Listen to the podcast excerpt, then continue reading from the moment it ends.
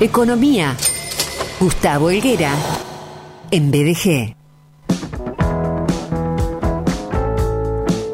Hola, licenser, bienvenido.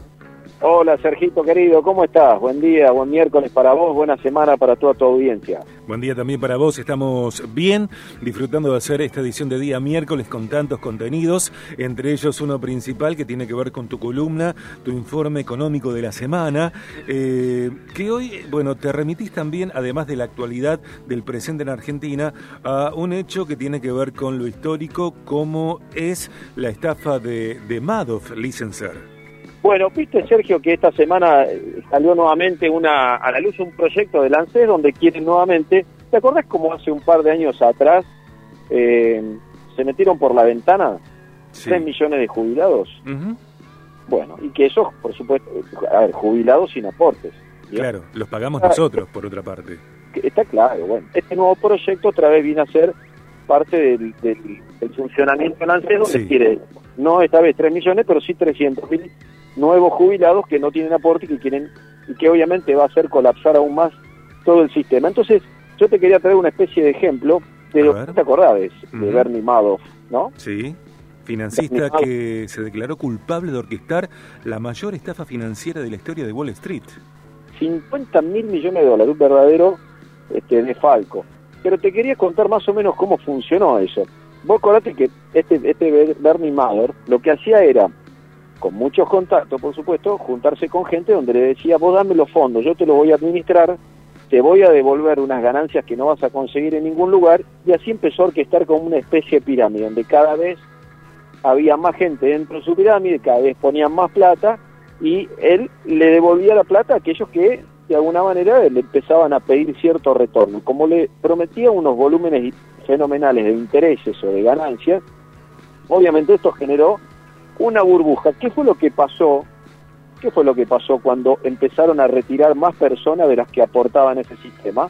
Bueno, obviamente el sistema este, colapsó. 50 mil millones de dólares fue en la estafa. ¿Qué quería decir esto? Que por supuesto que lo que estaba administrando el tipo se lo estaba gastando y que desde ya no podía de ninguna manera generar los rendimientos que eh, bueno que estaba eh, prometiendo. Esto es muy parecido, Sergio, a la estafa del régimen jubilatorio que vimos en Argentina, salvo que, o a diferencia de lo de Bernie que el tipo te decía, dame esos, esos dólares, si vos querés yo te los administro, en cambio, en nuestro caso, en este régimen que es una estafa a los jubilados, a los jubilados que aportan, porque a los jubilados que no aportan te diría, bueno, es una cuestión muy discutible, ¿no? Porque si vos no aportás y que el Estado te vuelva algo, bueno, eh, eh, digamos casi que a vez desde arriba. Pero, en definitiva, lo que hace el Estado es todos los meses te quita, quieras o no, si estás en una relación de dependencia, el 25% de tus aportes, ¿no? Cada vez que vos cobras un salario en relación de dependencia, el 25% de eso se lo debe el Estado.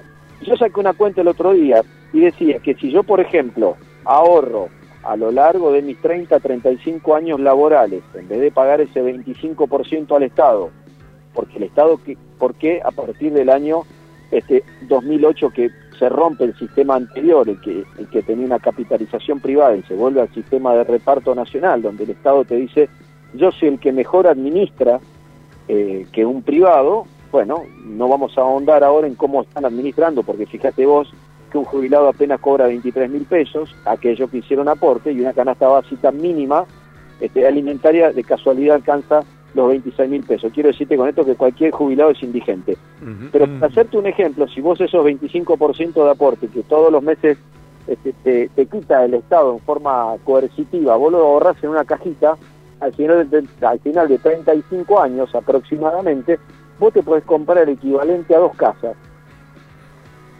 ¿Me escuchaste? Sí. A dos casas. Entonces la pregunta es, Sergio, ¿y dónde están esas dos casas para que al final del periodo, dos casas promedio, ¿eh? entre 60 a 80 mil dólares cada una. ¿A dónde están esas dos casas cuando vos te jubilaste y aportaste toda la vida? Esa sería la pregunta que tendríamos que, hacernos. Eh, no están en, propiedad del aportante, eso está claro. ¿Cómo? Que no está en propiedad del aportante.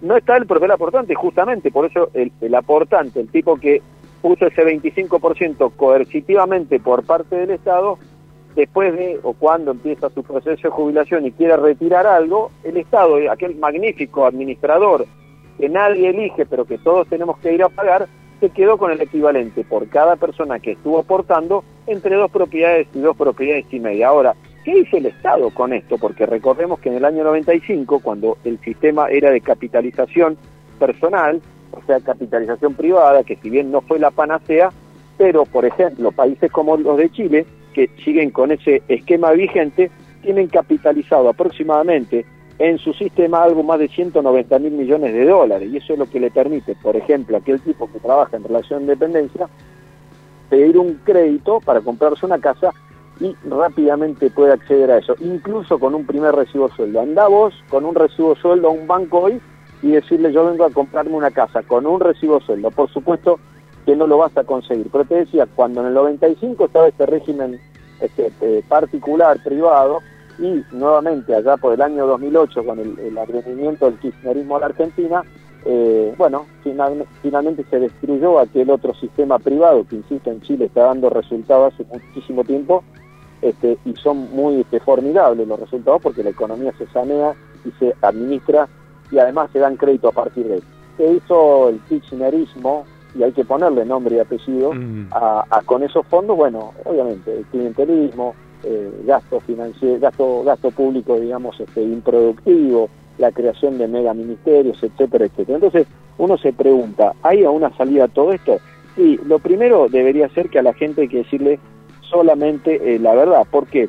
Porque si decimos nuevamente, Bolancé ahora está prometiendo nuevamente 150 mil eh, nuevos jubilados y dentro de seis meses otros 150 mil nuevos jubilados sin aporte, lo que hay que decirle a la gente que el sistema de reparto que es quebrado en todo el mundo y que el mundo ya no tiene los sistemas como, la que, lo, como los que perpetúa la Argentina, sino que van al régimen de capitalización privada, están absolutamente quebrados. Pensá vos que necesitas cuatro personas trabajando para pagar la jubilación de una persona pasiva. Mm. En la Argentina hoy, sumando hasta, hasta los empleados en negro, no llegamos a dos por cada este, pasivo. Quiero decirte con esto que está absolutamente quebrado el sistema. Y seguirle diciendo a la gente que vamos a, bueno, incorporar más de 300.000 nuevos jubilados, realmente no solamente que es faltarle a la verdad, sino saber que lo que viene va a ser bastante peor a menos que no se dé un cambio. Entonces, y con esto te quiero cerrar,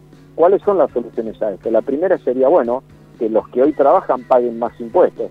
Definitivamente, si a vos te sacan hoy un cuarto de salario para pagar una jubilación, que cuando la cobre no alcanzas a pagar la, la, canasta básica, realmente estás en una situación muy complicada. Por el lado de los impuestos no van.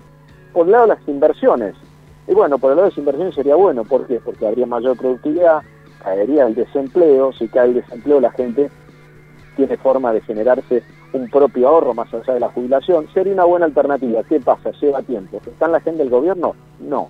Flexibilización del mercado laboral, una muy mala palabra que en el mundo funciona perfecto, pero que acá en la Argentina seguimos con la idea de que hablar de flexibilización laboral es lo que nos tiene que permitir crecer y fíjate que hoy tenemos más de 40% de desempleados y 60% de pobres. Flexibilización laboral significa que las empresas puedan tomar gente, despedirlas también cuando la situación no da, pero también un beneficio para el tipo que está fuera del mercado y que con un sistema de flexibilización podría reinsertarse en el mercado. Esta, esta es una buena alternativa, sí, claro, también va a llevar tiempo. Así que definitivamente, Sergio, con esto te cierro, eh, no se puede incorporar más gente a un sistema que hoy está absolutamente quebrado. Te decía, la relación es cuatro que laburen por uno que cobre. Hoy de casualidad somos dos contra uno. No hay ninguna chance. Y por el lado de cómo resolver esta problemática, impuestos no, inversiones sí, flexibilización laboral sí. Bueno, cuando te hablen de que van a incorporar gente sin, este, sin aporte, si no viene detrás una receta parecida a esta, nos están mintiendo y otra vez metiendo las manos en el bolsillo.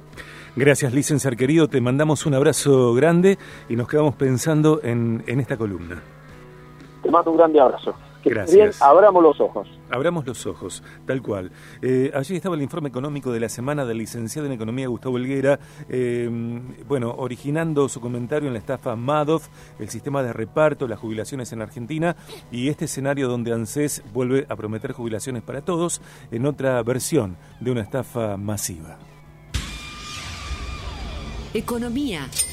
Gustavo Helguera, en BDG.